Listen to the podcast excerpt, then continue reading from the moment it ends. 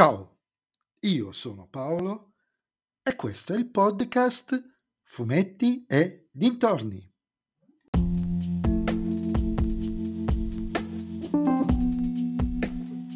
In questo episodio del podcast vi parlerò del Dampir 274, la stirpe di Rotgar, scritto da Claudio Falco e disegnato da Andrea Del Campo, edito dalla Sergio Bonelli Editore.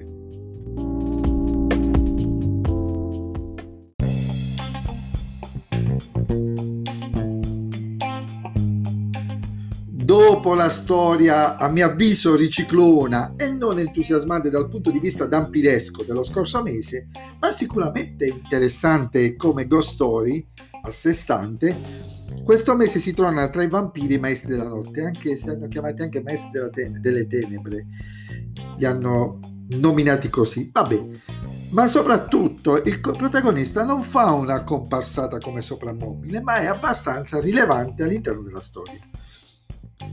Anche in questa storia orchestrata da Claudio Falco si recuperano personaggi e argomenti trattati vent'anni fa sulla serie, ma lo fa rispettando il protagonista, i comprimari e le loro caratteristiche, cosa non da poco. E ne esce fuori una storia molto molto interessante che cambia direzione durante uh, le pagine un paio di volte.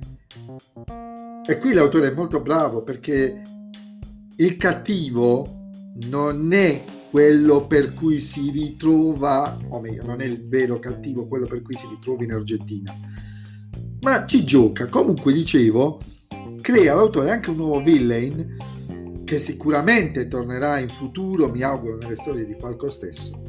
Una storia ambientata in Argentina e che riporta a galla i collegamenti che ci sono stati nel dopoguerra tra la nazione sudamericana e i nazisti in fuga dalla Germania di Hitler il tracollo. Oltre a creare appunto un nuovo villain, Falco aggiunge nuovi personaggi che potranno sicuramente in futuro incontrare il protagonista. L'unica vera pecca è l'arrivo col fiato corto al finale.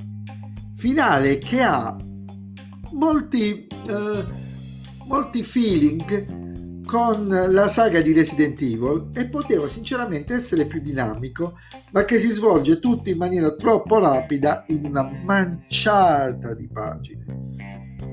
Però le caratteristiche del cattivo e le sue probabili intenzioni di fondo, non esplicitate, ma io la scommessina su cosa voleva fare, e ma non so perché la faccio, sono sicuramente un ottimo spunto per le storie future.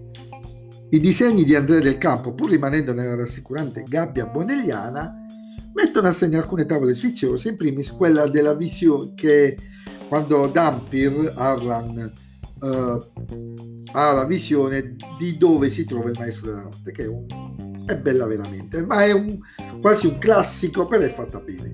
Un buon albo che sinceramente guarda al futuro.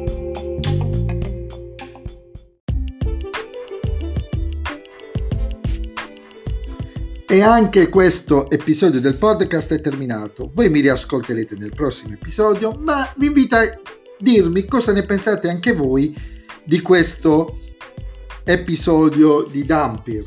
E se vi piace il mio podcast non dovete fare altro che suggerirlo ai vostri amici. Se invece il mio podcast non vi piace, suggeritelo a chi non sopportate. Ciao a tutti!